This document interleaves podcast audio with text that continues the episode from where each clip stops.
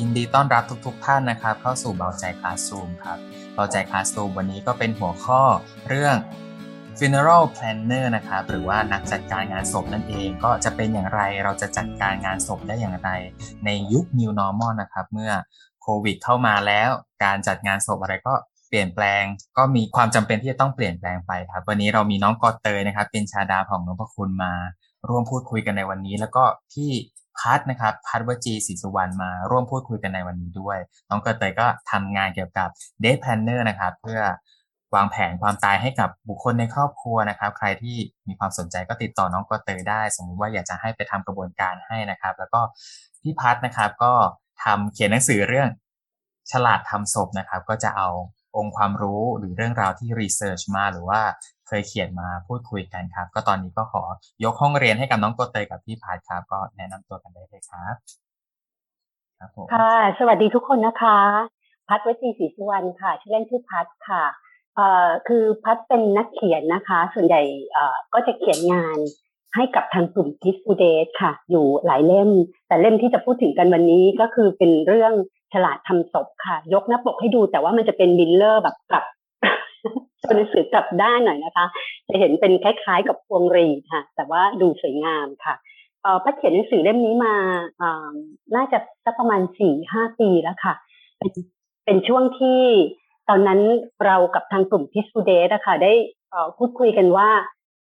ในเรื่องของการจัดงานศพตามประเพณีวัฒนธรรมมันเป็นงานที่พอมันมีความนิยมอะไรบางอย่างเพิ่มเพิ่มขึ้นมาเนาะ อย่างเช่นการจัดดอกไม้ การจัดโต๊ะจีน การจัดบุฟเฟ่เนี่ยมันมี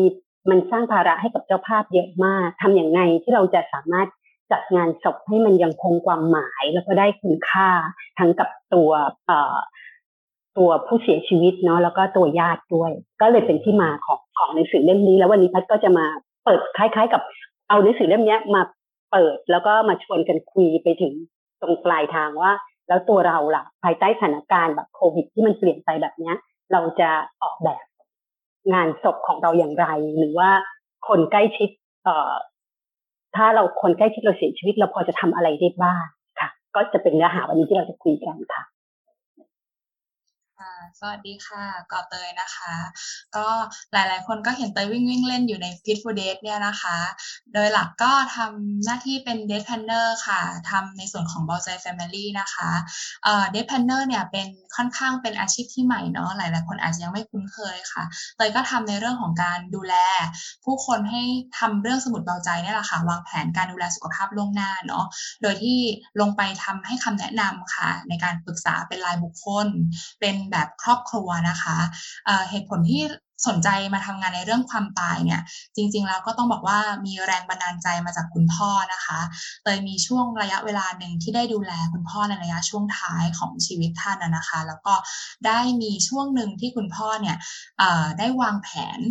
ในการจัดการกับร่างกายของตัวเอง โดยเฉพาะในส่วนของงานศพที่ท่านได้เตรียมการไว้ทั้งหมดแล้ว ก่อนที่ท่านจะจากไปนะคะ วันนี้ก็เลยอยากจะมาชวนทุกคนพูดคุยด้วย แล้วก็อยากมาแชร์ว่าเเวลาที่เราได้เตรียมงานศพของเราไว้เนี่ยมันต่างจากการที่เราไม่ได้เตรียมอย่างไรนะคะ ก็อาจจะมามาชวนแลกเปลี่ยนเนาะแล้วก็มาชวนให้ทุกคนได้มองเห็นกันตรงนี้ค่ะ ก็อันดับแรกเนาะเดี๋ยวชวนพี่พัทค่ะคุยก่อนว่าเออเราเราเคยได้ยินกันมาเนิ่นนานนะว่าการจัดการงานศพเนี่ยมันมีประเพณีมายังไง มีค่านิยมความเชื่อมาแบบไหนอย่างเงี้ยค่ะ แต่ทีนี้อยากให้พี่พัทชวนเหมือนลงไปดูว่า เอ๊ะ แล้วการจัดงานศพจริง ๆ เนี่ยมันเป็นในรูปแบบไหนได้บ้างค่ะ อืมค่ะค่ะเอ่อย้อนกลับไปจากหนังสือเล่มนี้เนี่ยที่พัดค้นหาข้อมูลเนี่ย ย้อนเหมือนกับไปดูพิธีกรรมงานศพในแต่ละวัฒนธรรมอะในภาคเหนือภาคใต้ภาคกลางอะ ว่าเขามีการทำอย่างไรบ้างย้อนกลับไปอดีตเลยนะตั้งแต่แบบสักร้อยปีห้าสิบปี แล้วเราจะพบว่าในแต่ละพื้นที่อะเขาจะมีพิธีกรรมค่อนข้างเยอะมากค่ะแหลกหลักแบบก็แตกต่างกันไปในแต่ละพื้นที่บางบางประเพณีเราอาจถ้าถ้าคนรุ่นพัดสักประมาณห้าสิบหรือว่า ห้าสิบอัพขึ้นไปก็อาจยังจะเคยเห็นในต่างจังหวัด อย่างเช่นมีการเอ่อทำบันไดผี เพื่อที่จะพาศพลงบ้าน มีการเอาเงินอัดใส่ปาก ใส่ปากศพ แล้วเวลาที่จะเคลื่อนย้ายศพต้องมีที่ทำพิธีกรรมอย่างไงบ้างอะไรอย่างเงี้ยค่ะ ก็มีมีถึงขนาดแบบว่าเเวลาที่จะก้าวข้ามธรณีประตูบ้าน ผ่าศพก้าวข้ามมาต้องทำยังไงบ้าง อันนั้นเป็นพิธีกรรมที่รายละเอียดมาก เอ่อก็ข้ามมาจนถึงสักประมาณพอสังคมเปลี่ยนไป พิธีแบบนั้นหายไปหายไปค่อนข้างเยอะค่ะ แม้แต่พิธีมัตตาสารช่วงหลังก็ไม่ค่อยมี เพราะว่าสับเปลอเนี่ย อย่างที่รู้กันนะเป็นอาชีพที่หายากนะช่วงหลังๆเนี่ยอืม คนรุ่นเก่าๆก็จะหายไปด้วย เพราะฉะนั้นบางพิธีกรรมก็จะหายไป เอ่อจน อีกช่วงหนึ่งค่ะที่พัด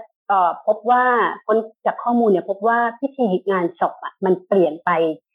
เป็นสากลหมายถึงเป็นเป็นมาตรฐานของของเหมือนกับประเทศไทยมากขึ้นอ่าอันนี้พัดขออนุญาตพูดเฉพาะของของศาสนาพุทธนะคะ เพราะว่าในหนังสือเล่มนี้ ส่วนใหญ่จะค้นหาจะค้นข้อมูลเฉพาะของศาสนาพุทธ เดี๋ยวถ้าหากว่ามีผู้เข้าร่วมหลาย ๆ ท่านที่มีศาสนาคริสต์หรือศาสนาอิสลามก็อาจจะแชร์กันได้ว่าอ๋อเอ่อเส้นทางของงานศพอะมันของแต่ละศาสนาของตัวเองมันเปลี่ยนไปตามยุคตามสมัยยังไงบ้าง อืม แต่ยุคที่เปลี่ยนจริง ๆ เนี่ย มันเป็นสักประมาณหลังจากปี 2520 25 แบบนั้นนะคะ ก็อืม50 30 40ปีมาแล้วเนาะ ที่กลายเป็นว่างานศพจะต้องมีการมีการจัดดอกไม้ มีเอ่อหลังการสวดอภิธรรมต้องมีการเลี้ยงอาหาร เป็นชุดๆ แล้วก็มีการวางพวงหรีดอืมเอ่อที่ที่พัดเอ่อหยิบตรงนี้มาพูดเพราะว่ามันมีการเขียนบทความจากหลวงพ่อปัญญานันทะพิขุนะคะจากที่วัดชนประธานรังสิตนะคะท่านบอกว่าการจัดดอกไม้บนเมนบนบนโรงศพอะค่ะ ประดับตกแต่งตกแต่งโรงศพนะคะ กับการจัดดอกไม้บนเมนอะเพิ่งมีเมื่อปี 2524 เอง ท่านเพิ่งเคยเห็น แล้วท่านก็ไม่ค่อยเห็นด้วย เพราะว่ามันมันสิ้นเปลือง แล้วมันก็ไม่ได้มันไม่ได้เอ่อไม่ได้ไปตรงกับวัตถุประสงค์ในการจัดงานศพสักเท่าไหร่ เพราะว่าวัตถุประสงค์ในการจัดงานศพมันมีอยู่แค่สองสามอย่างเอง ก็คือการอุทิศส่วนกุศลให้กับผู้ตายนะคะ แล้วอีกอย่างหนึ่งก็คือ การการมีงานศพเนี่ยมันเป็นเครื่องมือในการช่วยเยียวยาจิตใจของญาติที่เหลืออยู่นะถ้าเราอยู่ตามชนบทเนี่ย เวลามีคนตายอะ มันจะมีวัฒนธรรมบางที่ เช่น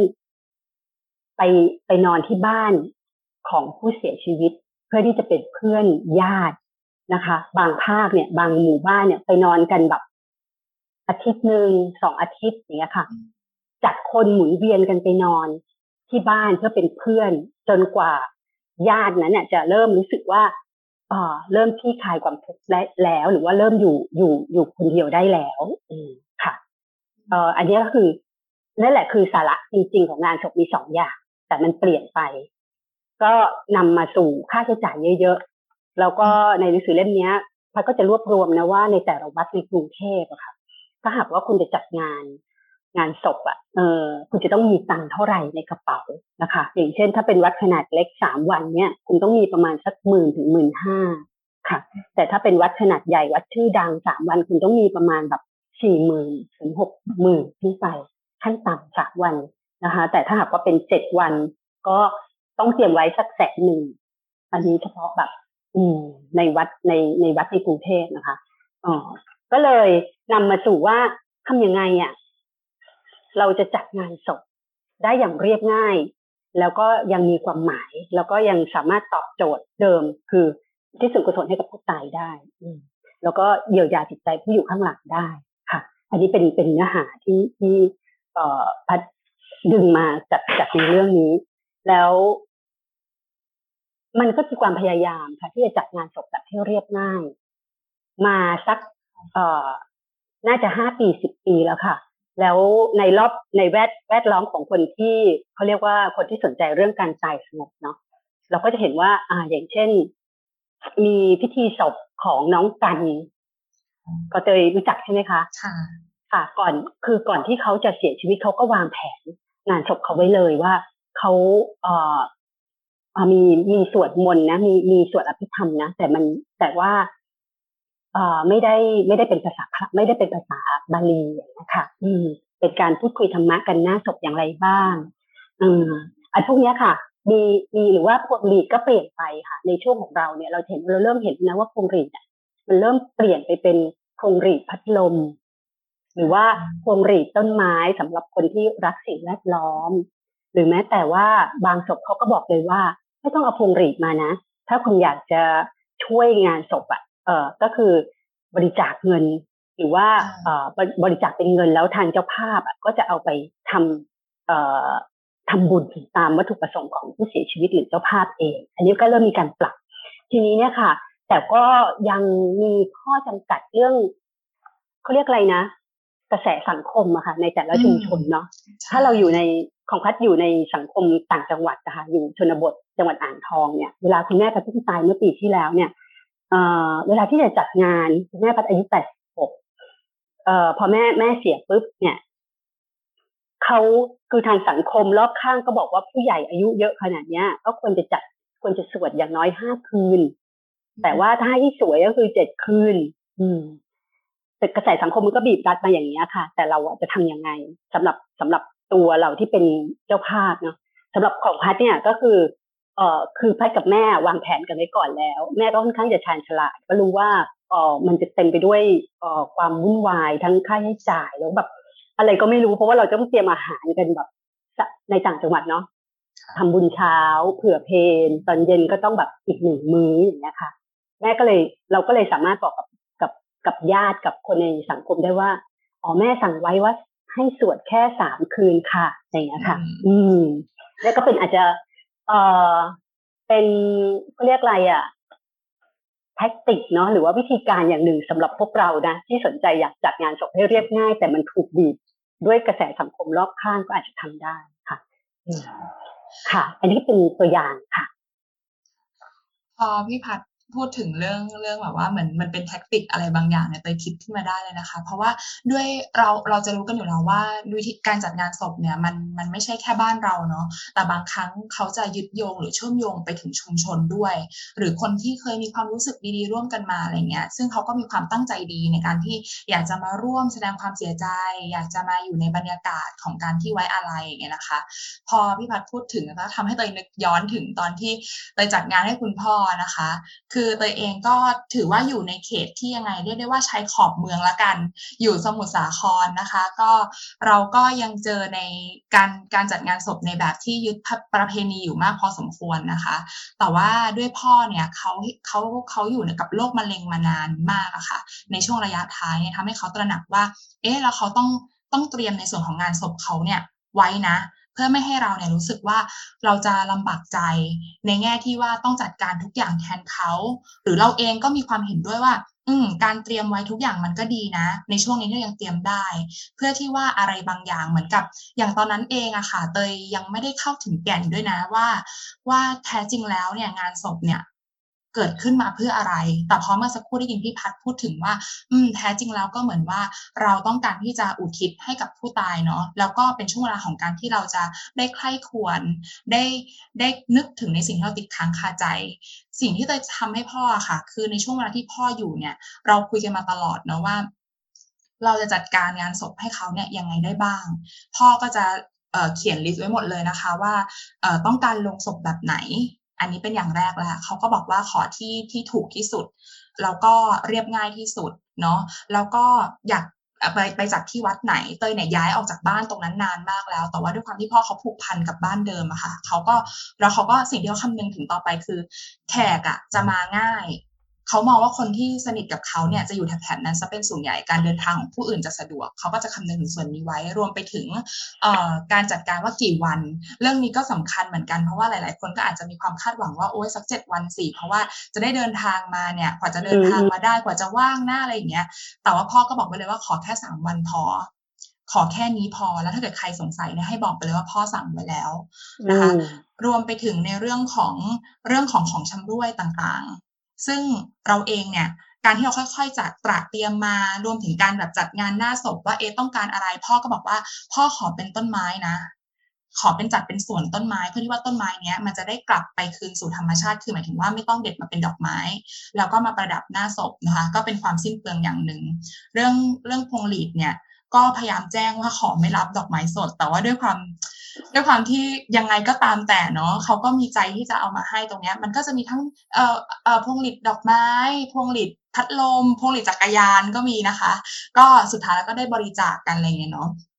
ซึ่งพอพ่อเขาเขียนในสุดเบาใจไว้ แล้วก็ได้ได้แสดงเจตจำนงของเขาไว้เนี่ยค่ะ สุดท้ายแล้วเตยเองก็จัดการให้เขาอะได้ทุกอย่างตามที่เขาปรารถนา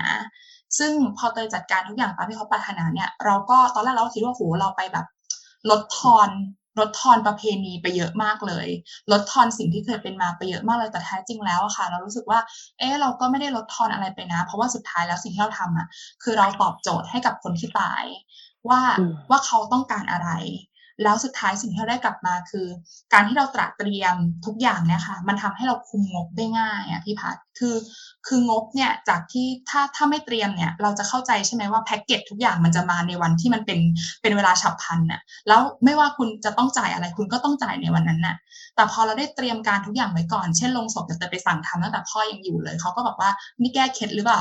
คือพ่อยังอยู่นะจนแบบเจ้าของร้านร้านที่จัดจัดดอกไม้อะค่ะ ที่เขาจะตัดต้นไม้ให้เขาโทรมาถามว่าหนูหนูหนูหนูลืมพี่หรือเปล่า บอกอ๋อไม่ได้ลืมค่ะ คุณพ่อหนูยังอยู่ คือเราดีลไว้ตั้งแต่ต้นอะไรอย่างเงี้ยค่ะ คุยกับเขาไว้ มันก็ทำให้เราคุมในเรื่องของงบ เรื่องของราคาได้โดยที่ไม่ได้สูญเสียในความเป็นเขาเรียกว่าไงไม่ได้สูญเสียในความเป็นคุณค่าและประเพณีไปด้วย ก็สิ่งที่ได้มาคือประหยัดอันดับแรกคือประหยัดมากๆ แล้วก็สิ่งที่เห็นเหมือนที่พี่พัดพูดเมื่อกี้ค่ะเตยเห็นชัดขึ้นมานะตอนที่ฟังเลยว่า ใช่พอมีเวลา พอเหมือนเราเราไม่ได้ต้องไปรีบเร่งตอนนั้นน่ะ หนูได้พิจารณาพ่อหนูจริง ๆ ในช่วงที่รดน้ำศพเขาเราได้เห็นร่างกายของเขา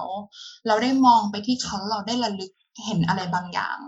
เราได้เรียนรู้อะไรบางอย่างผ่านร่างกายของเขาจริง ๆ คนที่เคยทานข้าวกับเราได้ทุกวัน คนที่เคยพูด เคยคุยกับเราอ้อนบอกรักเราวันนี้เขาเขานอนนิ่งๆอยู่แบบนั้น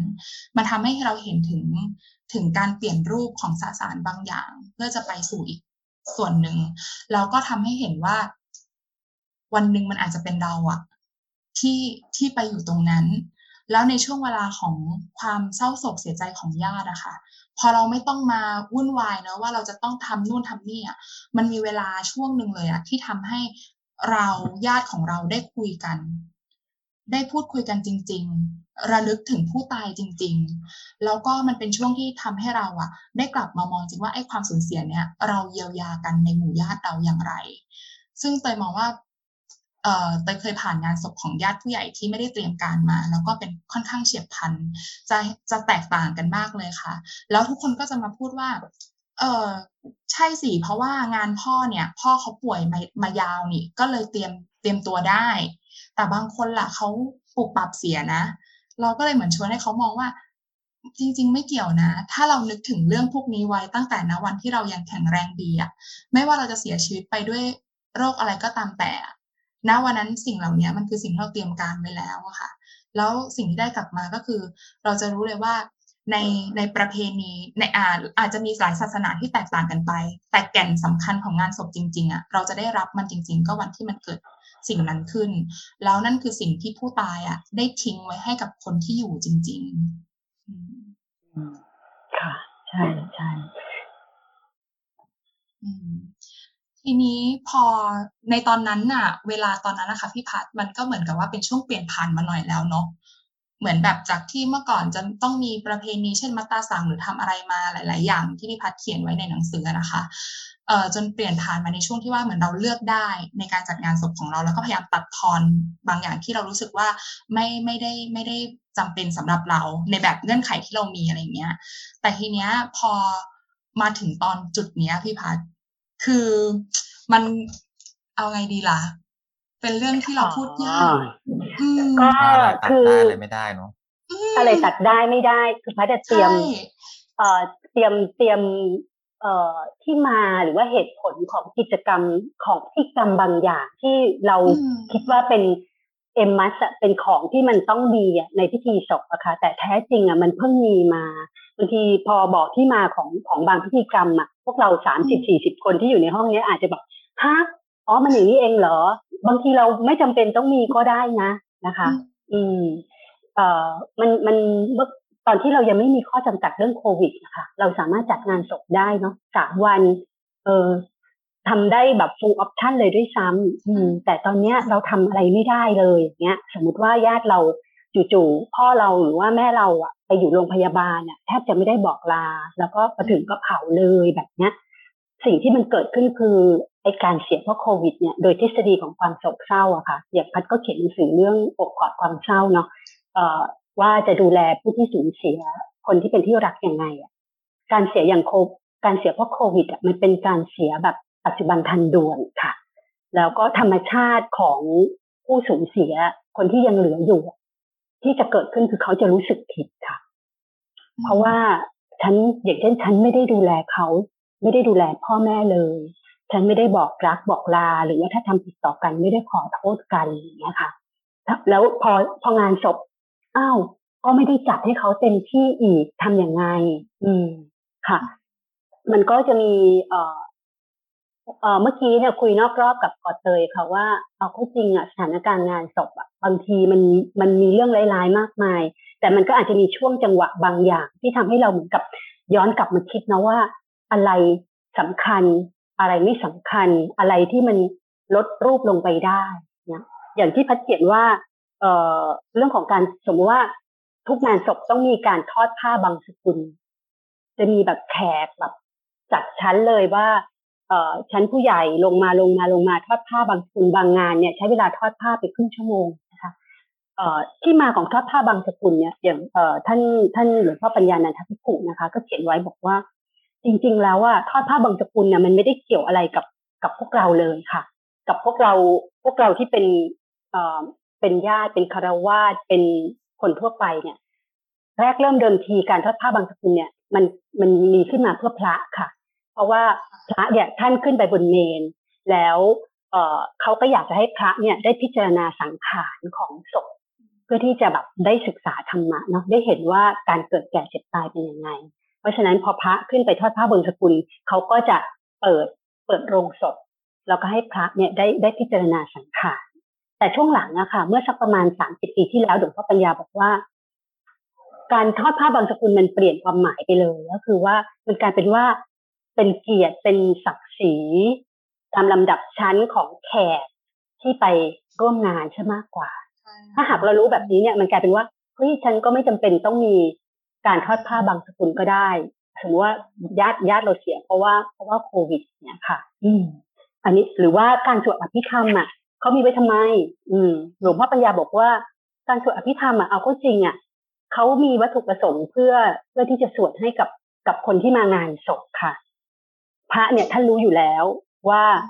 ว่าเนื้อหาในอภิธรรมคืออะไร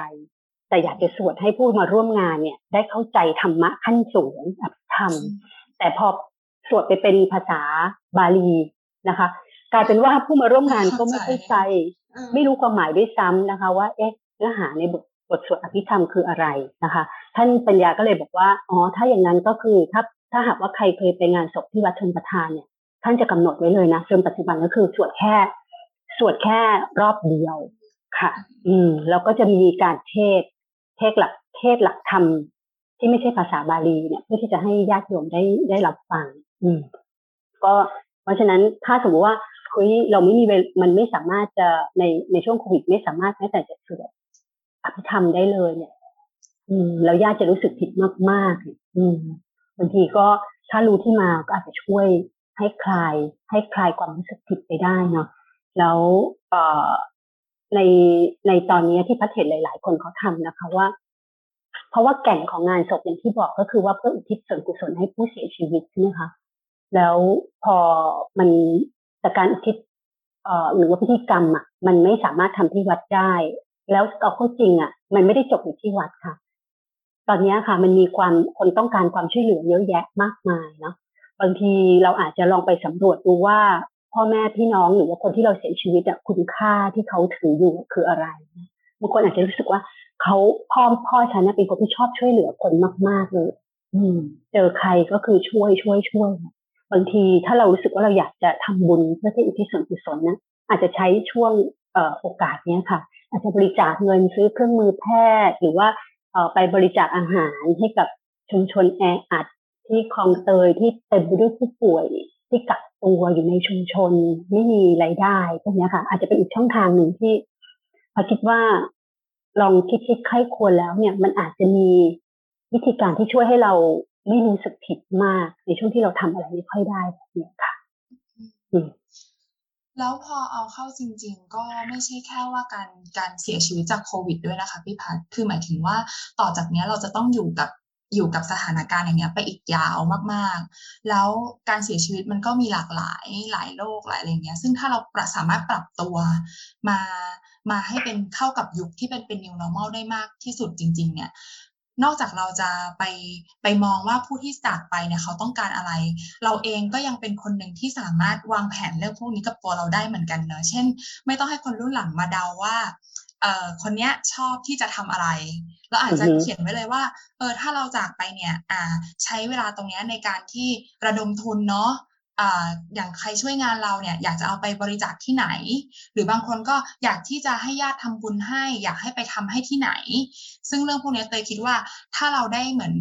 เหมือนได้เขียนเจตจำนงของเราไว้ด้วยอะค่ะ มันก็น่าจะเป็นอีกทางเลือกหนึ่งที่ดีสำหรับคนข้างหลังหรือว่าเออวันที่มันอาจจะเป็นบันทึกเล่มหนึ่งที่พอถึงวันงานศพของเราอะเราอาจจะกลับมาเปิดดูเออเปิดให้กับญาติหรือแขกดูว่าเนี่ยผู้ตายอะต้องการมีความจำนงแบบนี้นะ ถ้าเรารู้สึกว่าเราอยากที่จะระลึกถึงหรืออยากที่จะไว้อะไรอะเราก็ทำตามที่เขาปรารถนาเถอะ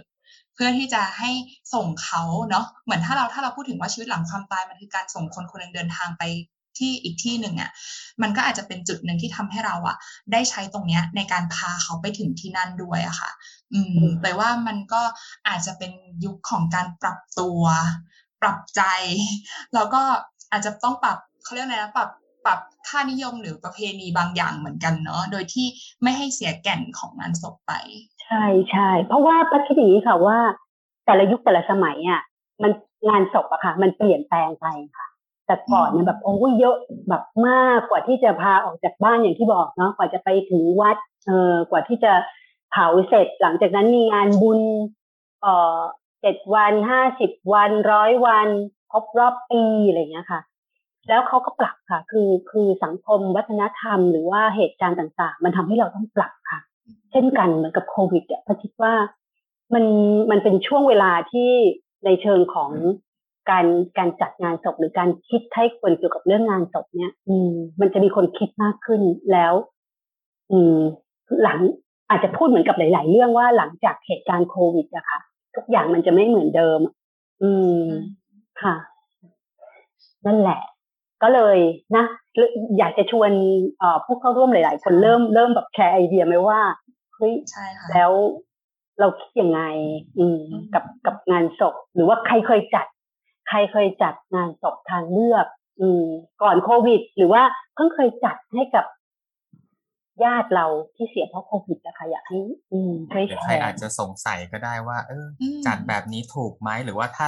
มีความคิดอยากจะตัดขั้นตอนนี้ไปจังเลยตัดได้หรือเปล่าเนี่ยลองแชร์ลองถามได้ค่ะค่ะก็ถ้าก็ขอเริ่มขอเริ่มเชิญค่ะขอเริ่มประตูสั้นๆนะคะก็คือว่าตั้งแต่ปีห้าเก้า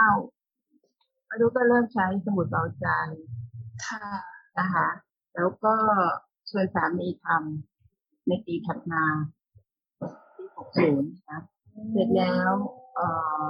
สั้นๆก็คือสามีนี่ค่ะเป็นโควิดแล้วก็ไปเสียชีวิตที่โรงพยาบาลคือคือ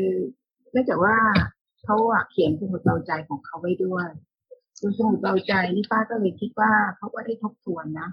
ในช่วงป่วยก่อนเข้าโรงพยาบาลเนี่ย ตอนนั้นเนี่ยก็จะป่วยจากเป็นไข้หวัดดูลักษณะหมอลงวินิจฉัยว่าเป็นไข้หวัด ก็ตัวเองก็ยังไม่รู้หรอกว่าเป็นโควิดเพราะว่ายังไม่ได้รับการตรวจคัดกรองแล้วก็แต่ถ้าเอามาทบทวนอะเอาสมุดต่อใจมาทบทวนทีนี้ป้าก็มานั่งดูเนื้อหาในสมุดต่อใจ ก็เข้าใจว่าเขาอะได้ทำใจ ไปได้ไปได้ก่อนแล้ว เพราะว่าในสมุดตอนกลางนี่จะมีเนื้อหา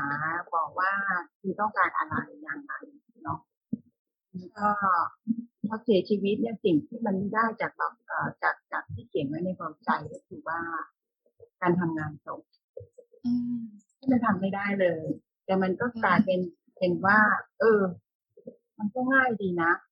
คือแบบว่าเสียชีวิตเช้าเจ็ดโมงกว่าเนี่ยเขาก็เจ้าหน้าที่โรงพยาบาลอะไรเขาก็เตรียมเรียกตัวเราไปเรียกตัวเราไปแล้วก็ พอเราไปที่โรงพยาบาลเนี่ยก็จะมีห้องของพยาบาลดูแลเรื่องเนี้ยเสร็จแล้วเขาก็จะถามว่าเราต้องการไหมที่จะมีร้านที่เขาจะจัดการเรื่องงานสาธารณกิจเลยเพราะว่า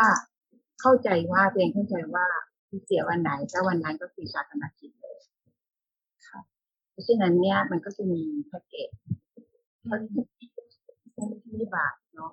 ก็คือว่าเราไม่ต้องทำอะไรเลยคือเอาตัวเราเองเนี่ยไปที่วัดวัดหนึ่งที่วัดวัดหนึ่งนั้นก็มีพระมีพระสี่รูปมีเหมือนกับสวดสวดหน้าไฟอย่างเนี้ยค่ะสี่รูปแล้วก็พระไตร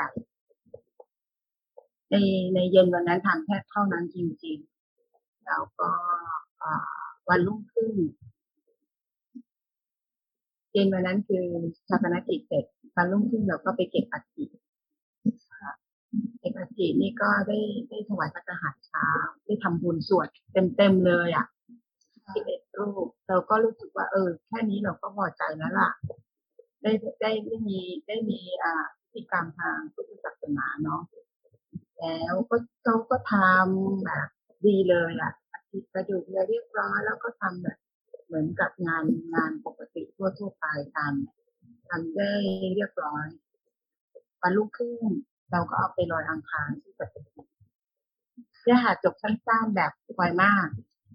พอครบเจ็ดวันเราก็ไม่ได้ทำที่วัดนะคะ แล้วก็ใส่บาตรที่หน้าหน้าบ้านอุทิศส่วนกุศลได้เหมือนกันเจ็ดวันหรือว่าจะอีกห้าสิบวันร้อยวันเราก็ใส่บาตรที่บ้านเนี่ยบินธรรมชาติพระมาบินธรรมะจะกี่รูปกี่รูปก็ได้ อันนี้ก็คือสิ่งที่ ต่างไปจากที่เขียนไว้เมื่อปีหกศูนย์ลงเขียนในปีหกศูนย์จะหาวิธีนี้สั้นๆง่ายๆเอาของจริงเลยทีนี้ตอนเรียนปุ๊บเนี่ยป้าก็บอกว่าว้ายสมุดเบาใจตรงนี้จะทำยังไงเนี่ยมันไม่ได้ตอบโจทย์ new normal เลยอ่าค่ะนะใช่ไหมคะจบแค่นี้ค่ะ ค่ะ โอขอบคุณขอบคุณป้าตุมากเลยค่ะ พอได้ฟังจากป้าตุแล้วเตยเตยกลับเห็นสิ่งที่สิ่งหนึ่งที่เกิดขึ้นกับเตยเลยคือเตยมองเห็นหนึ่งคือความเรียบง่ายที่เกิดขึ้น แล้วก็ในความเรียบง่ายเนี้ย พอใจเรายอมรับกับความเรียบง่ายนี้ค่ะ เหมือนกับเราไม่ไปทัดทานเราไม่ไปรู้สึกว่า เอ๊ะทำไมมันถึงต้องเป็นแบบนี้ทำไมมันถึงไม่เป็นตามที่เขาตั้งใจแบบเนี้ย แล้วเราก็รู้สึกว่าให้มันโฟล์ไปกับสถานการณ์หรือมันเป็นไป โดยที่เรามานึกว่า อืม แต่เขาก็ได้เคยที่จะประสงค์อะไรบางอย่างไว้แล้วนะเพียงแต่ว่าสถานการณ์มันไม่ทำให้สอดคล้องไปในทางนั้น แต่อย่างน้อยอะเขาก็ได้จากไปอย่างการที่เขาได้มีการคิดถึงแวบหนึ่งเนาะก่อนที่เขาจะได้จากไปว่าเขาจะจะวางแผนตัวเองยังไง ใช่ค่ะก็ลุงก็ได้ทบทวนเสร็จแล้วเนี่ย วันที่เขาแจ้งผลเนี่ยว่าเป็นบวกเนี่ย ตอนนั้นยังยังผลยังไม่โทรมาแจ้งเนาะแต่เขาก็รอรอรออยู่นั่นเท่าไหร่แต่เขาก็เลยบอกว่า ถ้าถ้าแจ้งมาว่าเขาเป็นเขาบอกเขาขอลาตรงนี้เลยนะคือแบบว่าสภาพจิตเขาเนี่ยเขาโอเคเลยคือเข้าใจเรื่องโควิดว่าเป็นถ้าเป็นแล้วเป็นอย่างไรเราต้องทำตัวอย่างเห็นเห็นคำว่า เห็นคำว่าตายอย่างสงบในตัวของคุณลุงเป็นพี่ค่ะพี่พัดขาเปิดไมค์นิดนึง แล้วก็พอดีในช่วงของการที่ป้าตุเล่าพิธีการเนาะพิธีการที่ที่แบบที่ตั้งแต่ดำเนินการต่างๆเนี่ยค่ะ เลยแบบอยากชวนถามพี่พัดนิดนึงค่ะ ว่าพอพิธีการมันตัดเหลือเท่านี้แล้วอะแท้จริงแล้วมันก็เป็นพิธีการที่สามารถทำได้ด้วยเหมือนกัน ไม่มีอะไรผิดไม่มีอะไรถูกเลยใช่ไหมเปิดไมค์นิดนึงค่ะพี่พัดจ้าโอเคอ่า ไม่ไม่ปิดอีกแล้วจ้ะ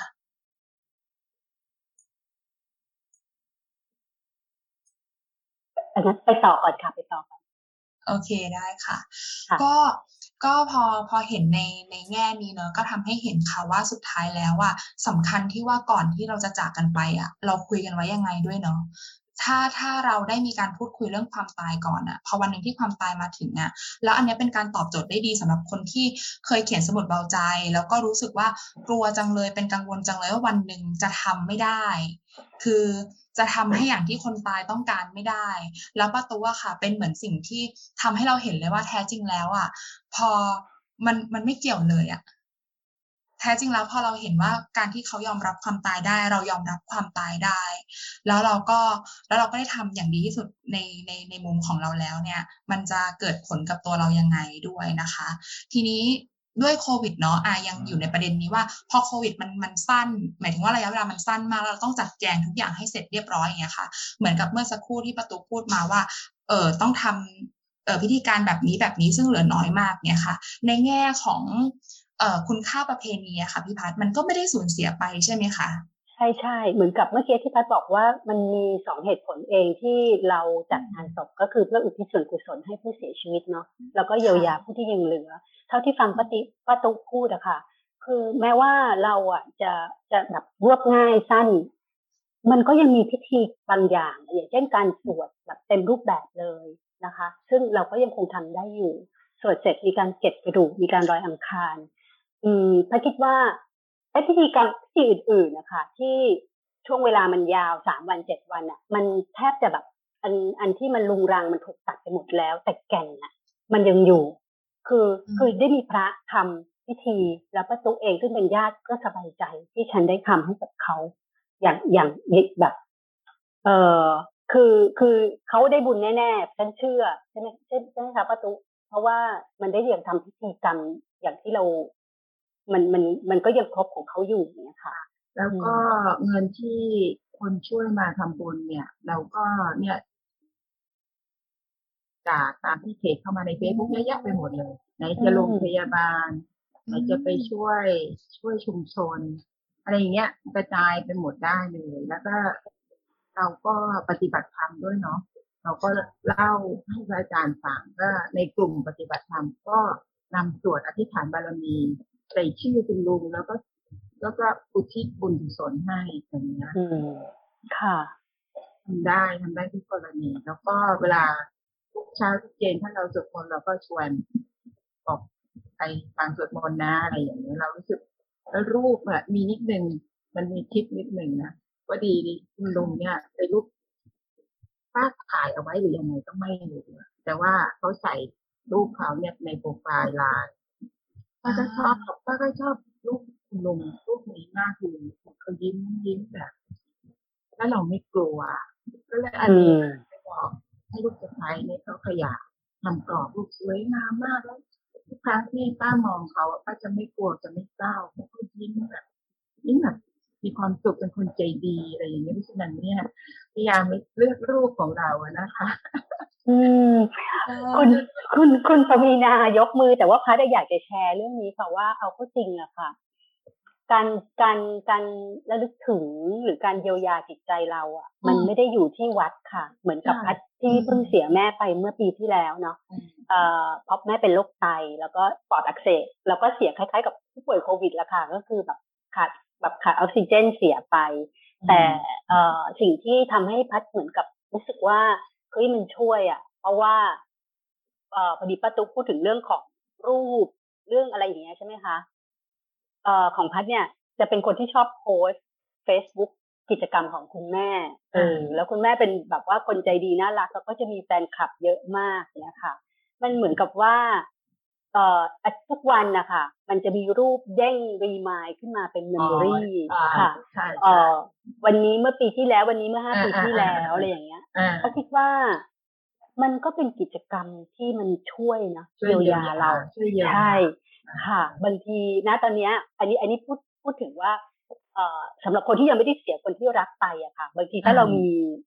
เอ่อมีความทรงจำแบบเนี้ย ผ่านรูปถ่ายผ่าน อย่างเงี้ยมันช่วยมันช่วยมากมากอืมค่ะ ก็เลยก็ว่ารูปของเราที่เราจะเตรียมไว้จะได้ไม่ปุกปับเราก็พยายามหารูปที่คนเขาชอบดูแล้วก็จะไม่กลัวเรา ค่ะค่ะเพราะในเพราะเพราะว่าในทีเรียดที่ที่มันอันใจจริงๆก็กลัวๆอยู่ไงเดี๋ยวมองหน้าคืออะไรก็เอ้ยไม่กลัวยิ้มจะยิ้มใจดีตลอดค่ะอ๋อนี่เป็นการบ้านให้เป็นการบ้านให้คนที่อยู่เรานี่นะเออใช่เตรียมซื้อเตรียมซื้อใหม่แล้วเนี่ยค่ะ ค่ะ เดี๋ยวเร็วๆนี้จะมีฉบับเป็นเป็นเพื่อโควิดด้วยนะคะอาจจะสอดแทรกบางหน้าไปอะไรอย่างเงี้ยค่ะก็ยังไม่ต้องกรอกค่ะ ก็ก็พอได้ยินเรื่องรูปแล้วรู้สึกดีค่ะ เดี๋ยวจะไปหารูปใน Facebook รูปไหนคนกดไลค์เยอะสุดเดี๋ยวเตยเลือกรูปนั้นเลย แต่ว่าน่าจะดีกับทุกฝ่ายค่ะ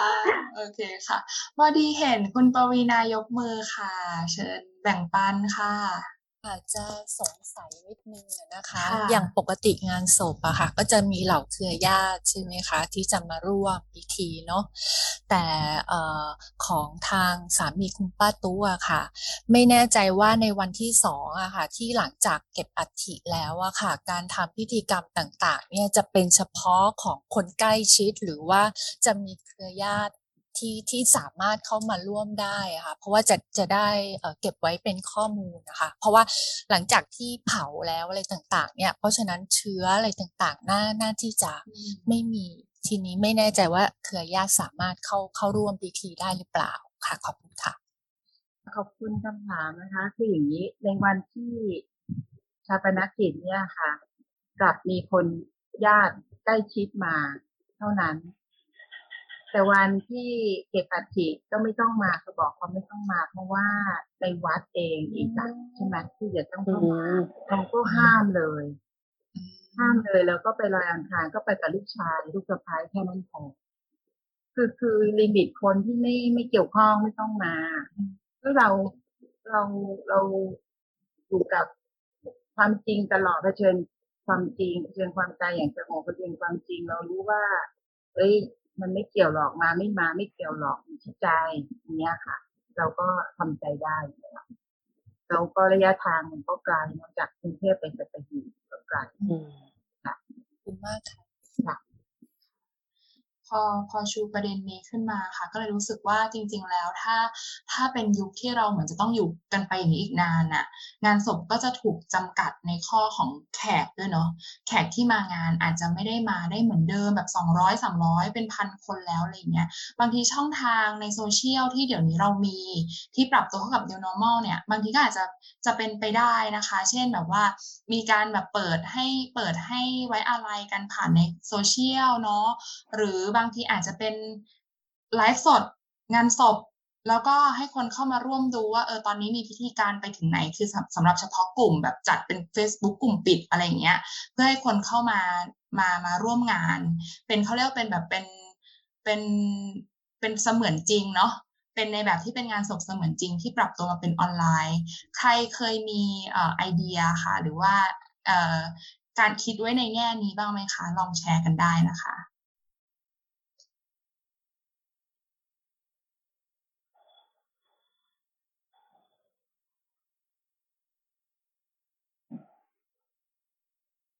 เชิญคุณชนุนาถไหมคะ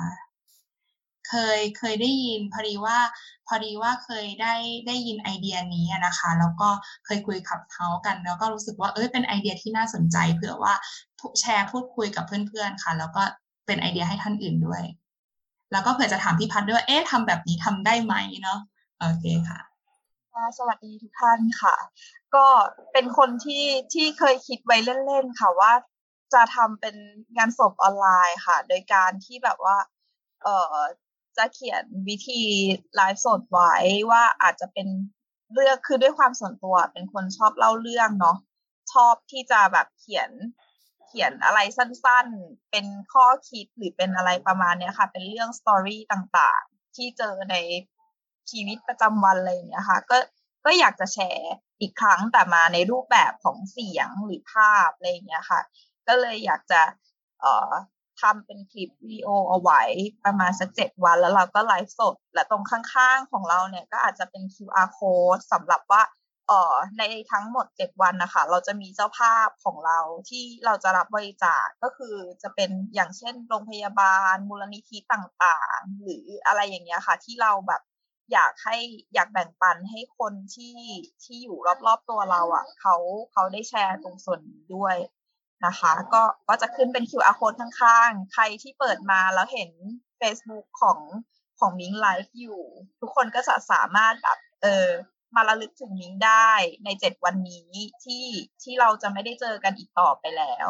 แต่ว่าวิดีโอคลิปของมิงเนี่ยยังมันยังจะคงอยู่แหละ แต่ว่าเราอยากให้ทำบุญร่วมกันเป็นช่วงสุดท้ายเจ็ดวันเนี้ย โดยการที่สแกน QR code ตรงนี้อาจจะ 20 บาท 50 บาท แล้วแต่แต่ละคนนะคะ แล้วก็เอาแล้วก็บริจาคไปส่วนของชมด้วยของเราอะ่ะ ตอนแรกก็อยากแจกสมุดเบาใจค่ะ เพราะว่ามีความเก็ตไอเดียว่าเออการเขียนสมุดเบาใจเนี่ย มันน่าจะช่วยใครหลาย ๆ คนเหมือนที่เราเราเก็ตจริง ๆ ก็เลยอยากจะแจกเป็นสมุด แต่ด้วยสถานการณ์แบบนี้การส่ง ไปรษณีย์หรืออะไรก็แล้วแต่มันมันค่อนข้างไม่สะดวกเราก็เลยจะทำลิงก์อะค่ะ ที่ทางทางเอ่อเว็บไซต์เบาใจ เขาทำเอาไว้เป็นไฟล์ PDF เนาะเป็นเบาใจเป็นไฟล์ PDF สามารถเอาไปเขียนซ้ำๆได้ค่ะตั้งแต่เขียนสมุดเบาใจครั้งแรก จนกระทั่งหลายเดือน จนถึงตอนนี้หลายเดือนแล้ว เรามีความรู้สึกว่าสมุดเบาใจเรา เปลี่ยนทุกครั้งเนื้อหาทุกหัวข้อเราเปลี่ยนตลอดเวลา เราไม่มีอะไรที่มันแบบ stable ได้เลย ฉะนั้นการเขียนเป็น PDF ค่ะน่าจะช่วยได้แบบลบแก้ไขข้อความได้เหมือนกันค่ะประมาณนี้ค่ะ อัปเดตไม่ต้องไม่ต้องซื้อเล่มใหม่บ่อย ๆ ด้วยเนาะใช่ค่ะใช่จะได้เห็นว่า edition อันแรกของเรากับ edition อันนี้มันเปลี่ยนไปยังไง เราอาจจะมีสักสิบ edition ของเราอะไรอย่างเงี้ยค่ะ ค่ะ เอ่อฟังคุณมิ้งพูดพัดนึกถึงอันนี้ค่ะ เพราะว่าพัดเพิ่งเขียนหนังสือเล่มหนึ่งจบชื่อโอบกอดความเศร้าค่ะอแล้วก็ไปสัมภาษณ์คนที่เขาเหมือนกับเขามีวิธีการเยียวยาจิตใจเขาอย่างไงนะคะ ที่เขาเสียมีน้องคนหนึ่งที่เขาเสีย คุณเสียคุณน้าไปนะคะเขาใช้วิธี ทำคลิปวิดีโอค่ะ คลิปวิดีโอเกี่ยวกับชีวิตของน้าเขาอะค่ะ ที่น้าเป็นคนล่าเริงมาก แล้วก็ไปเปิด เปิดในงานศพค่ะ เอ่อทีนี้เนี่ย คือคือก็คือต่อมน้ำตาก็แตกกันไปอะไรเงี้ย แต่ว่าเขาบอกว่าเฮ้ยเขาไม่เคยคิดมาก่อนเลยว่าไอการทำคลิปวิดีโอ เอ่อชีวิตของน้าชายเนี่ย มันจะทำให้เขาเหมือนกับว่า เอ่อคลายเศร้าไปได้อะ มือนกับเขาได้ทำอะไรให้กับน้าจริงๆนะคะ อืมพัดก็เลยจะบอก คุณมิงว่าเอาก็จริงอะค่ะทำเป็นติ๊กต็อกก็ได้ค่ะที่จะเป็นแบบเอ่อเพื่อที่จะพูดถึง เอ่อความในใจเราหรือว่าเป็นของที่ระลึกงานศพอะไรเงี้ยเพราะทุกอย่างเดี๋ยวนี้มันมันกลับมาอยู่หน้าจอออนไลน์เนาะด้วยข้อจำกัดของไปมาหาสู่กันไม่ได้ค่ะ มันมันก็น่าจะเป็นเครื่องมือที่ช่วยได้นะเพราะแก่นจริงๆก็คือการ การช่วยประคับประคองจิตใจ เอ่อ คือตอนถึงตอนนั้นสมมติว่าคุณนิ้งสมมติว่าคุณนิ้งไม่อยู่แล้วอะอืม เพื่อนพ่อแม่พี่น้องที่มาเห็นคลิปนั้นน่ะเขาต้องรู้สึกเออคือเข้าใจว่า เออคุณนิ้งอยากสื่ออะไรรู้สึกดีอะอืม มันก็ยังคงอยู่ที่แก่นว่าอ๋อมันช่วยจริงๆนะมันช่วยเยียวยาคนที่อยู่จริงๆงานศพของเราอะอืมค่ะคิดแบบนี้ค่ะ ดีจังค่ะ เพราะว่าพอพอเห็นหลาย ๆ สิ่งที่มันเกิดขึ้นน่ะเตยเตยเห็นของเรื่องของการเปลี่ยนผ่าน แล้วก็เห็นในเรื่องที่ว่าเราไม่ได้มองงานศพในแง่ที่มันเป็นเรื่องน่ากลัวอีกต่อไป เมื่อเรารู้ถึงถึงแก่นของงานจริง ๆ รู้ว่า รู้ว่างานเนี้ยเบื้องหลังของทุกอย่างไม่ว่ามันจะเกิดสั้นเกิดยาวเกิดสิบวัน จริง ๆ แล้วการจัดสิบวันก็ไม่ได้ผิดด้วยนะคะ ตามเงื่อนไขของที่แต่ละคนมีจะมีพิธีรีตองอะไรมากมายก็ไม่ได้ผิดเลยนะคะ หรือจะจัดแค่สั้น ๆ กระชับเรียบง่าย ก็ไม่ได้ผิดอีกเช่นเดียวกัน แต่ว่าสิ่งที่เราเห็นคือ คือความรักที่อยู่ภายใต้สิ่งนี้ที่เราทำแล้วก็งานศพอะมันเป็นงานที่เราเราทุกคนต้องมีอะเลยใช้คำนี้ดีกว่า อย่างหลีกเลี่ยงไม่ได้ ไม่ว่าสุดท้ายแล้วคุณจะคุณจะให้ศพคุณเผาหรือฝัง หรือการจัดการแบบไหนก็ตามอะคุณต้องผ่านในช่วงของงานศพไป ไม่ว่ามันจะสั้นหรือมันจะยาวมันก็คืองานศพ ทีนี้ค่ะในช่วงก่อนท้ายไปเนาะอยากอยากชวนทุกคนมามาคุยต่อกันอีกนิดนึงค่ะว่าเอองานงานศพเนี่ยที่คิดไว้ตอนแรกก่อนที่จะมาแบบเหมือนมาคุยกันวันนี้เนาะแล้วก็พอคุยกันตอนนี้แล้วอะ่ะมันมีมุมไหนไหมคะ ที่รู้สึกว่า เอ้ยที่คิดมาก่อนหน้านี้ มันเปลี่ยนแปลงไป หรือต้องทำอะไรมากขึ้นมากกว่าเดิมไหมอะไรเงี้ยค่ะอยากใช้ช่วงท้ายตอนนี้ในการแชร์กันนะว่า ว่ามีอะไรเปลี่ยนแปลงไปบ้างเตยเองยังมีหลายอย่างที่เปลี่ยนแปลงไปเลยค่ะ ตอนนี้ตู้มีคำถามค่ะพอดีมีได้ทำบริจาคร่างกายไปค่ะที่การชาตินะทีนี้คือการชาติทีนี้เนี่ย ก็เลยไม่ได้คิดในเรื่องของงานศพเท่าไหร่ว่าบริจาคร่างกายอืมค่ะ ค่ะขอบคุณป้าตูค่ะ เตยเองเป็นคนที่บริจาคร่างกายเหมือนกันค่ะ เพราะว่าอะต้องต้องบอกในห้องนี้นะว่า เตยไม่ได้ ไม่ได้ยึดโยงศาสนานะคะ คือคือเลยเลือกวิธีการของการบริจาคร่างกายเนาะเพราะว่าเชื่อว่าในช่วงท้ายของเราแล้วเนี่ยถ้าเราบริจาคร่างกายก็จะมีคนในส่วนหนึ่งที่เขามาจัดการตรงนี้ให้กับเราคือเหมือนพอเสร็จเรียบร้อยแล้วเนี่ยเขาก็รับร่างกายเราไปเลย แต่ในส่วนของการบริจาคร่างกายเนี่ยพอยุคโควิด แล้วอะไรแล้วอะค่ะ มันก็ขึ้นอยู่กับเงื่อนไขอีกว่าเราอาจจะไม่ได้ทำตามประสงค์ ที่เราอะต้องการไว้อย่างนั้นจริง ๆ เช่น เราบริจาคแล้วแต่ถึงเวลาจริงๆอะเราถูกปฏิเสธ แน่นอนว่าพอถูกปฏิเสธปุ๊บเนี่ยหลังจากขั้นตอนหลังจากนั้นอะเราก็ต้องกลับมาจัดการกับงานศพเหมือนกันเตยก็เลยมองว่าเอ่อพอถ้าถึงจุดนั้นจริงๆอะเราก็อาจจะต้องมีเหมือนเขาเรียกว่าไงนะ เรามีแผน A เราก็อาจจะต้องมีแผน B เพื่อสำรองไว้ให้กับคนข้างหลังเราเนี่ยเขาไม่ได้ไม่ได้ต้องมารับภาระในการคิดแทนเราเนาะแล้วก็ ถ้าเราเชื่อว่าการตายมันคือการละแบบที่พี่พัดบอก เช่น ณตอนนั้นเนี่ยเราเราก็ไม่ได้อยู่แล้ว เราถูกเปลี่ยนเปลี่ยนสถานะไปเป็นเป็นอีกแบบหนึ่งแล้วเนี่ย ถึงตอนนั้นถ้าคนข้างหลังเขาสะดวกที่จะจัดการให้เราแบบไหน มันก็อาจจะเป็นจุดที่เรายอมรับได้ เมื่อเรายอมรับความตายได้ เราก็จะยอมรับสิ่งนั้นได้ เช่นเดียวกันเนาะแล้วก็ในข้อความในสู่เบาใจอาจจะไม่ได้เป็นอย่างนั้นทั้งหมด แต่อย่างน้อยการได้เขียนไว้มันก็เป็นเขาโครงที่ทำให้คนข้างหลังเราได้เห็นว่า เออ เราต้องมีความต้องการแบบนี้ค่ะพี่พัดมีจุดไหนเสริมไหมคะ ในเรื่องของการบริจาคร่างกายอ่าไม่ไม่ไม่ไม่มีเสริมแต่ว่าเป็นประสบการณ์จริงที่คุณป้าในหมู่บ้านพัทค่ะที่วิเศษชัยชาญเนี่ยเขาบริจาคร่างกายค่ะเพิ่งเสียไปสักเมื่อ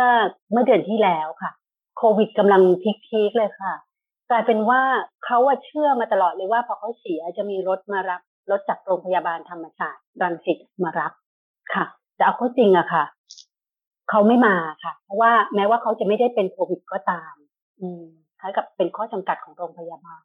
ก็เลยเห็นด้วยกับที่เอ่อกเตยบอกค่ะว่าเออเราต้องมีแผนสำรองของเราเนาะถ้าเราอยากให้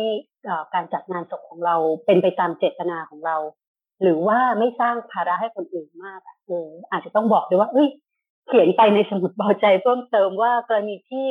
เอ่อไม่สามารถที่จะแบบเอ่อบริจาคร่างกายได้ หรือว่าโรงพยาบาลไม่มารับเนี่ย เราอยากให้มันเป็นแบบไหนค่ะขอบคุณพี่พัดค่ะ มีใครที่อยากแชร์แบบ เออ เราคิดแบบนี้ไว้แล้วนะ แล้วมันน่าจะเป็นแบบนี้ไว้บ้างไหมคะ อยากฟังอีกสักท่านสองท่านเนาะ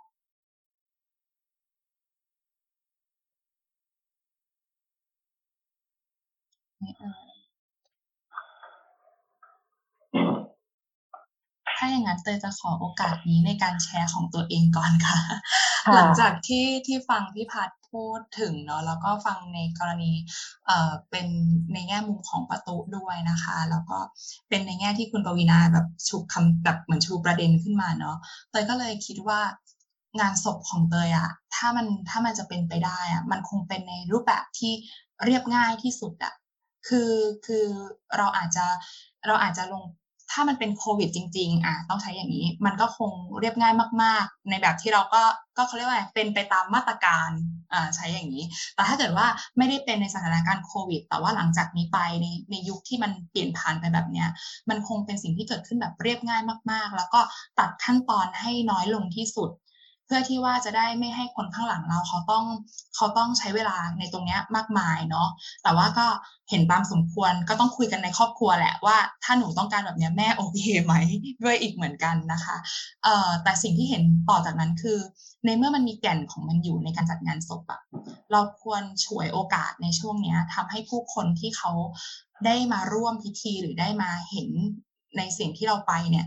เป็นประโยชน์กับตัวเขา คือเขาควรได้เรียนรู้อะไรในในการตายครั้งหนึ่งของเราอะเราน่าจะมีประโยชน์อะไรกับผู้คนได้บ้าง เช่น เขาอาจจะได้พิจารณาเราจากจากสิ่งที่เราเป็นในการจากไป แล้วก็ได้ใช้ช่วงเวลาในการใคร่ควรว่า เออเนี่ย เช่นกอเตยเสียไปแล้วเนี่ย วันหนึ่งมันก็อาจจะเป็นเขาเองเหมือนกันที่ ที่ต้องจากไป แล้วจะได้ใช้ช่วงเวลาไหนในการเตรียมการแต่คิดว่างานของเตยก็คงเป็นแบบนิทรรศการค่ะ นิทรรศการเล็กๆ ในการเขียนไว้ว่า ถ้าฉันตายแบบตายดีเนี่ย ตายแบบการที่แบบเหมือนออกแบบความตายตัวเองไว้ก่อนเนี่ยมันส่งผลยังไงให้วันนี้มันมาเป็นแบบนี้อะไรเงี้ย แล้วให้ผู้คนได้เรียนรู้ผ่านผ่านร่างกายเรา ผ่านสังขารเรา ผ่านการจากไปของเรา เออแต่คิดว่า น่าจะเป็นสิ่งที่ทำให้ได้เป็นสิ่งสุดท้ายในชีวิตให้กับผู้คนที่ยังอยู่ค่ะ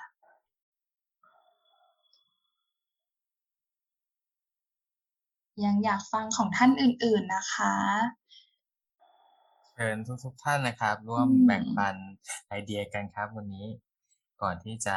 จากกันไปในค่ำคืนนี้ครับ มีไอเดียอะไรผุดมาเลยจากที่เราฟังเรื่องเกี่ยวกับการจัดงานศพในยุคใหม่ ๆ แล้ว เราอยากจะทำอะไรลองช่วยกันแชร์ครับอ่าเชิญค่ะพี่กวินาเชิญค่ะเออพอดีถ้าสมมติว่าเราเรามีเออสมุดเบาใจใช่ไหมคะ เราเขียนอะไรเรื่องราวต่าง ๆ ตรงนั้นน่ะ แต่บังเอิญว่าเราจากไปโดยที่มันมันมันเหมือนกับว่ามันกระทันหันเนาะแล้วยังไม่ได้เตรียมอย่างอย่างที่เออ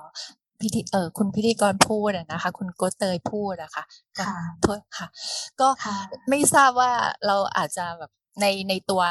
สมุดเบาใจอะค่ะ มันอาจจะมีบางประเด็นเนาะที่เราอาจจะฝากหรือบอกกับคนในครอบครัวค่ะ ว่าเราอาจจะเอามาเผยแพร่ มันอาจจะเป็นเรื่องราวที่เราเคยเคยเขียนมาแล้ว แล้วเราอาจจะมาร์กเอาไว้ว่าตรงเนี้ย มันอาจจะเป็นประโยชน์อะไรได้ค่ะ แทนที่จะมาสรุปเอาช่วงท้ายก่อนที่เราจะรู้ว่าเราจะไปแล้วอะไรเงี้ยค่ะ มันพอเป็นไปได้ไหมขอบคุณค่ะ เป็นไปได้มากเลยค่ะ สมุดเบาใจเนี่ยเป็นเครื่องมือเนาะที่เราวางแผนการดูแลสุขภาพล่วงหน้าก็จริงกับตัวเรา แต่แท้จริงแล้วสมุดเบาใจอะค่ะ จะสมบูรณ์มากๆที่สุดเลยคือการสื่อสาร คือการที่เราเผยแพร่ข้อมูลในส่วนเบาใจของเราให้คนทั่วไปได้รู้มากที่สุดนั่นแหละ เตยขอโยงนิดนึงในเรื่องของสถานการณ์โควิดอะ เราสังเกตไหมคะเวลาทุกครั้งที่เราเขียนสมุดเอาใจเราเรียนเรื่องสมุดเอาใจเนี่ยเราจะพูดกันว่าคุณต้องสื่อสารกับคนในครอบครัวของคุณนะ เพราะว่าเวลาเกิดอะไรขึ้นกับคุณอะเขาช่วยคุณได้ แต่โควิดอะค่ะ ชี้ให้เราเห็นอย่างหนึ่งว่า เวลาติดโควิดอะเราติดทางบ้าน คือคือบางทีครอบครัวหนึ่งเนี่ยสี่คนคือติดกันหมดเลย แล้วก็ ในแง่ของการจัดสรรหรือช่วยดูแลเนี่ย มันจะเป็นเรื่องของการที่มันมีชุมชนเข้ามาเกี่ยวข้อง มีเพื่อนบ้านที่ดีเข้ามาเกี่ยวข้องหรือมีญาติเข้ามาเกี่ยวข้อง ซึ่งเรื่องพวกนี้ค่ะ ถ้าพูดถึงว่าในแง่ของการเอา ประเด็นหรือเอาเรื่องราวในสมุดเบาใจเนาะได้มาพูดคุยกันหรือมาบอกคนรอบข้างค่ะ ซึ่งบางคนเองก็เคยทำแล้วนะ บางคนตอนไปฉีดวัคซีนนะคะ เอามาเขียนบอกไว้เลยในสมุดเบาใจนะคะ ว่าถ้าเกิดว่าถ้าเกิดว่าฉีดวัคซีนแล้วเป็นยังไงเนี่ยช่วยจัดการตามนี้ให้หน่อยนะ คือเหมือนเปิดเผยในโลกโซเชียลด้วยก็มีนะคะ แต่ว่าอันดับแรกค่ะ ถ้าเรา แยกเป็นประเด็นก่อนเนอะเช่น คุณปวีนาบอกว่ามันมีอะไรที่เรายังไม่ได้ทำหรือหรือยังทำไม่ได้อะไรเงี้ยมันอาจจะเป็นช่วงหนึ่งที่ทำให้เราได้คิดว่า พอสถานการณ์โควิด มันใกล้เข้ามามากๆแล้วเราใกล้ความตายมากๆอะ่ะ มันก็อาจจะทำให้เวลามันมันเร่งรัดให้เราอะ่ะรีบทำสิ่งนั้นให้เร็วยิ่งขึ้น เพื่อที่ว่าสุดท้ายอะ่ะมันอาจจะไม่ได้ติดค้างคาใจอีกเนาะเป็นสิ่งที่เราแบบสามารถทำจัดการได้ทันที ในอีกส่วนหนึ่งที่ทำไปแล้วเขียนไปแล้วแต่ว่า ยังไม่ได้สื่อสารนะคะ เราก็อาจจะอาศัยช่วงเวลาตรงนี้แหละ ในการที่สื่อสารเอาไว้เลย แล้วก็ถ้าอยากจะเผยแพร่ในส่วนของสมุดเบาใจแต่ก็บอกว่างานพ่อเตยเนี่ยเตยทำสมุดเบาใจเป็นไวนิลใหญ่ ๆ เลยนะคะ ว่าเขาเขียนไว้ประมาณกี่หน้าทั้งหมดเนี่ยแต่ทำเป็นอันใหญ่เพื่อที่จะให้แขกอะได้เรียนรู้ เรื่องราวการเขียนสมุดเบาใจจากไวนิลอันนั้นแล้วก็ค้นพบว่าแล้วเต้ก็แจกของชำร่วยของของงานพ่อเป็นสมุดเบาใจ แล้วก็สิ่งที่เราค้นพบคือ คือคนสนใจในเรื่องของเรื่องของการวางแผนดูแลสุขภาพล่วงหน้ามากขึ้น แต่นั่นไม่สำคัญเท่ากับคนใส่ใจในเรื่องของการทำในปัจจุบันให้มันดีที่สุดมากยิ่งขึ้น คือทบทวนชีวิตตัวเองนะวันเนี้ยว่าเรามีสิ่งใดที่เราต้องทำที่ติดค้างคาใจอยู่แล้วเรา แล้วเราทำมันอย่างดีที่สุดหรือยังสิ่งนี้ค่ะสมุดเบาใจตอบโจทย์ในการมีชีวิตอยู่ด้วย ไม่ใช่แค่การจากไปเนาะค่ะ ใช่ใช่เห็นด้วยเลยค่ะ พัชจะแชร์เพิ่มอีกนิดนึงว่าเออครอบครัวของพี่ชายพัดเป็นโควิด ทั้งครอบครัวเนาะแต่ว่าตอนนี้หายกันหมดแล้ว ไม่ได้ไม่ได้ตายนะคือเขาเป็นในช่วงก่อนหน้านี้สองเดือนค่ะ แล้วรักษาตัวจนหาย ตอนที่พอเขาภรรยาก็เข้าโรงพยาบาลโรงพยาบาลสนามอีกที่หนึ่งสามีก็เข้าอีกที่หนึ่งแล้วน้องก็เข้าอีกที่หนึ่งได้คุยกันได้คุยกันแค่ทางไลน์นะพัดกับพี่ชายเนี่ย พัดบอกเขาว่า ออเขาถามว่าเขาจะตายไหมอะพัดบอกว่า เออ อย่าอย่าเพิ่งนึกถึงตอนที่ว่าจะตายหรือไม่ตายเลย ตอนนี้ลองลองลองนึกดูซิว่า ถ้าตอนนี้มันมีอะไรที่เราอยากทำบ้าง แล้วเราไม่ได้ทำเออ หรือมีอะไรที่แบบ อืม เราทำแล้วแล้วอยากจะบอกคนอื่นอย่างเงี้ยค่ะ เอ่อก็คือการสื่อสารนั่นแหละ แล้วเอ่อคือที่พัดเขียนไว้ตอนปิดประเด็นนี้ก็คือว่าให้ใช้ช่วงโอกาสเนี้ยค่ะ ลองสำรวจ คือเป็นช่วงเวลาที่ได้แลกเปลี่ยนความคิดเออมุมมองกับคนใกล้ตัวเราอะเพราะเราไม่รู้ว่าเราจะเป็นหรือเขาจะเป็นเมื่อไหร่พอเป็นปุ๊บเนี่ยแยกกันทันทีเนาะโอกาสที่จะได้แลกเปลี่ยนเรื่องลึกซึ้งอย่างเงี้ยยาก เพราะฉะนั้นก็คือว่าให้ลองสำรวจว่าเฮ้ยเราอะชอบอะไรคุณค่าที่เราถืออยู่คืออะไร อืม แล้วเราอยากจะไปทำอะไรแต่ยังไม่ได้ทำคือเราก็ไม่ใช่รู้แล้วรู้ เฉพาะตัวเรานะบอก บอกคนใกล้ชิดเราด้วย อืม เพราะว่าวันนี้มีมีข่าวทางไลน์ที่พัดอ่านแล้ว เออเขาบอกว่า อืม มีคุณแม่คนหนึ่งค่ะเขาลงแข่งว่ายน้ำเพราะว่าลูกสาวเขาอะเสียชีวิตเพราะโควิดแล้วลูกสาวอะอยากแข่งว่ายน้ำมาก แต่ไม่มีโอกาสได้ทำนั่นแหละค่ะ คือแม่ทำแทนลูก แล้วแม่เขาก็รู้สึกดีมาก อันนี้แหละค่ะ เป็น เป็นสิ่งสำคัญเลยเวลาที่ถ้าเรารู้ว่าคุณค่าของอีกคนหนึ่งหรือสิ่งที่เขาคนหนึ่งอยากอยากจะทำแต่ไม่ได้ทำอะแล้วตายแบบเสียชีวิตแบบปัจจุบันทันด่วนเนี่ยที่เขาจะบอกว่า ธรรมชาติของคนที่เสียชีวิตแบบเนี้ยโควิดหรืออุบัติเหตุ หรือฆาตกรรมเนี่ยก็คือคนที่อยู่อะ จะรู้สึกผิดมากๆ แล้วยากที่จะคลายปมแต่ถ้าหากว่าได้ทำสิ่งที่คนที่เขาจากไป ไม่ได้ทำเนี่ยมันจะช่วยให้คนที่อยู่เนี่ย มีชีวิตอยู่ได้แบบ ไม่เศร้าไม่ทรมานมากนะคะเพราะฉะนั้นเนี่ยในช่วงในช่วงนี้ก็คือใช้โอกาสเนี้ยพูดคุยกันเยอะๆขอบคุณพี่พัดมากเลยค่ะ พอพอได้ยินอย่างนี้ก็เห็นแล้วเนาะว่าแท้จริงอะค่ะ ต่อให้เราจะมองว่า เอ๊ะ งานศพในยุค New Normal เนี่ย มันต้องเป็นยังไงนะ แต่มันก็ยังเป็นเรื่องจำเพาะ แล้วก็เฉพาะสำหรับตัวบุคคลอยู่ดีนะคะ ไม่ว่าเราจะตัดสินใจยังไง จัดการยังไง ขอให้เราเชื่อว่า มันเป็นสิทธิ์ของเราอะที่เราจะทำแบบนี้ โดยที่สิทธิ์เนี้ยมันขึ้นอยู่กับหนึ่งเงื่อนไขที่เรามีสองเงื่อนไขที่คนรอบข้างจะรับได้ เพราะฉะนั้นการสื่อสารนะสำคัญมากเลยค่ะ ต่อให้วันนี้เราอาจจะค้นพบทางแล้วว่าอุ๊ยฉันจะทำแบบนี้นะ แต่ถ้าเกิดว่าเราไม่ได้พูดหรือกล่าวไปกับคนรอบข้างเราอะสิ่งนี้ที่เราคิดไว้อะมันอาจจะไม่เกิดขึ้นเลย นอกจากไม่เกิดขึ้นแล้วเนี่ยมันอาจจะทำให้คนข้างหลังเราอะค่ะต้องเป็นภาระในการคิดแล้วก็ตัดสินใจแทนเรา สิ่งที่เตยมองเห็นคือ ไม่ใช่แค่เรื่องงานศพที่ต่อจากนี้ไปเราจะต้องมีการปรับเปลี่ยนหรือปรับปรุง แต่ว่า new normal หรือยุคโควิดเนี่ยทำให้เราเห็นนะพี่พัดว่า ความสัมพันธ์ที่เรามีต่อกันเนี่ย วันนี้มันต้องกลับมาดูแลกันให้ดีว่า มันดีหรือยัง ถ้าเราทำมันอย่างอิ่มเอมใจเต็มที่แล้วในทุกๆวันนะคะ ถ้าวันพรุ่งนี้เราต้องจากกันไปจริงๆอะอย่างน้อยไอ้ความเศร้าโศกที่มันเกิดขึ้นน่ะมันก็จะน้อยลงแล้วในบางอย่างมันก็จะเยียวยาตัวมันได้เร็วขึ้น แล้วเราก็สามารถไปต่อได้เร็วขึ้นด้วยเนาะเพื่อให้ทันกับโรคที่มันโรคที่มันเปลี่ยนไปแล้วก็โรคที่มันยังอยู่ด้วยนะคะ วันนี้ก็ขอบคุณทุกคนมากเลยค่ะ ที่มาร่วมล้อมวงสนทนากันนะคะ ในวันนี้เรา รู้สึกว่าเราน่าจะได้หลาย ๆ อย่างเนาะไปไปปรับเป็นแนวทางของเราเองนะคะ ทุกอย่างไม่มีถูกไม่มีผิดนะคะ ถ้าเกิดว่าเรารู้สึกว่าสิ่งนี้ดีเนาะเราก็อาจจะบอกต่อกับคนรอบข้างเราด้วยนะคะว่าการที่เราได้เตรียมตัวไว้ก่อนเนี่ยมันจะดีกับเราอย่างไร แล้วก็ที่สำคัญค่ะ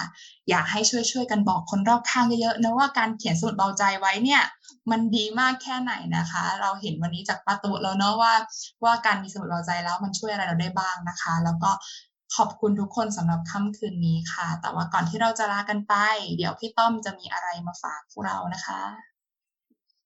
ครับผมก็ก่อนที่เราจะลากันไปนะครับ ก็ขอรบกวนทุกท่านช่วย ทำแบบสอบถามหลังเรียนให้ด้วยนะครับ แล้วก็ตอนนี้เรามีโปรของเบาใจเขียนสมุดเบาใจกับแมวครับ ถ้าใครมีช้อปปีนะครับก็สามารถเข้าไปสั่งซื้อสมุดเบาใจชุดละ 1 บาทนะครับ ก็จะมีสมุดเบาใจ 2 เล่มแถมกับหนังสือ คุยความตายกับแมวอีกอีกหนึ่งอีกหนึ่งเล่มนะครับ ก็จะได้ไปเลยอย่างนี้นะครับหนึ่งชุดก็ได้คนละหนึ่งสิทธิ์นะครับ ก็ถ้าใครสนใจก็รีบเข้าไปสั่งซื้อตอนนี้ได้เลยครับ แล้วแล้วแบบสอบถามอยู่ไหนคะค่ะค่ะแบบสอบถามอ๋ออันเดิมเลยค่ะประตูแต่ว่าเข้าไปเขียนเอ่อเข้าไปติ๊กว่าเป็นแบบสอบถามหลังเรียนค่ะ ก่อนที่ยังไม่ได้ทำอ๋อโอเค งั้นเดี๋ยวส่งให้อีกรอบนึงนะคะโอเคอ๋อโอเคค่ะ มีพี่พี่ต้อมส่งให้แล้วนะคะ ขออนุญาตเนาะอ่านสะท้อนนะคะ พี่เก๋นะคะ พี่เก๋บอกว่าจัดโปรสมุดเบาใจมาเรียบร้อยแล้ว เดี๋ยวจะเริ่มเขียนแล้วค่ะ ขอบคุณค่ะพี่เก๋ อ่าคุณคุณคุณคุณคุณจิตหรือเปล่าคะ แต่ขอโทษนะคะ ถ้าอ่านผิดเนาะ ขอบคุณมากๆนะคะ เป็นการจอยครั้งแรกเป็นประโยชน์มากๆค่ะ ขอบคุณคุณกอเตอร์ที่พัดประตูที่ช่วยกันแชร์นะคะ ขอบคุณมากนะคะ ขอบคุณมากเช่นกันนะคะ ค่ะ ก็เดี๋ยวรบกวนค่ะ ช่วยทำแบบสอบถามหลังจากเรียนรู้เนาะว่าได้อะไรเพิ่มเติมบ้างนะคะ แบบสอบถามตรงนี้ก็จะทำขึ้นมาเพื่อที่จะให้ทุกคนค่ะ ได้ช่วยสะท้อนการเรียนรู้เนาะที่เกิดขึ้นเพื่อที่พิทฟูเดตเองอะค่ะ จะได้เอาตรงนี้มาปรับปรุง แล้วก็พัฒนาหลักสูตรต่อไปนะคะ เพื่อที่จะให้เราได้เข้ามาเรียนรู้กันนะคะมีใครอยากแชร์ตอนท้ายไหมคะว่า วันนี้เป็นยังไงบ้างรู้สึกยังไงบ้าง หรือเกิดอะไรขึ้นบ้างแชร์ได้นะคะ เชิญทุกท่านนะครับ ก็ดีใจนะที่เราได้เหมือนว่าเข้าถึงเครือข่ายพฤติกาที่ทำเรื่องสมุดเอาใจ เพราะว่าถ้าไม่มีซูมแบบนี้รู้สึกมันไม่เข้าถึงอะวันนี้คุยเห็นหน้าที่สุขใจมากเลยค่ะ ขอบคุณมากเลยค่ะ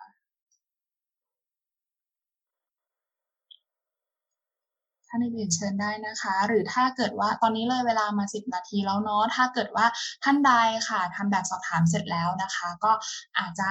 ออกได้เลยนะไปพักผ่อนนะคะ เพราะว่า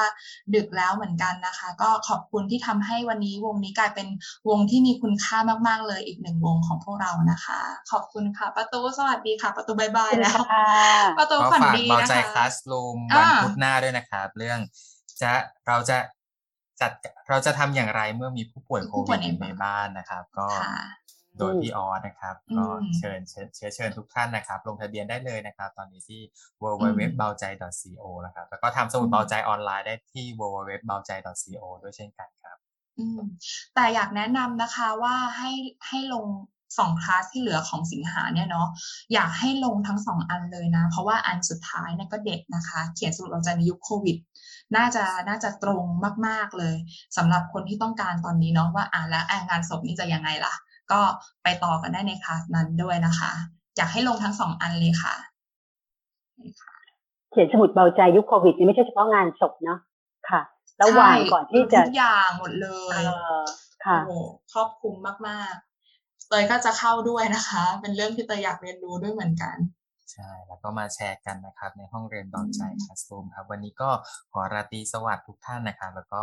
ขอให้ทุกคนไม่ประมาทในชีวิต แล้วก็อย่าลืมที่จะเตรียมตัวตายนะครับ เตรียมตัว เตรียมวางแผนล่วงหน้าให้กับตัวเองครับ ขอบคุณและสวัสดีทุกท่านเลยค่ะ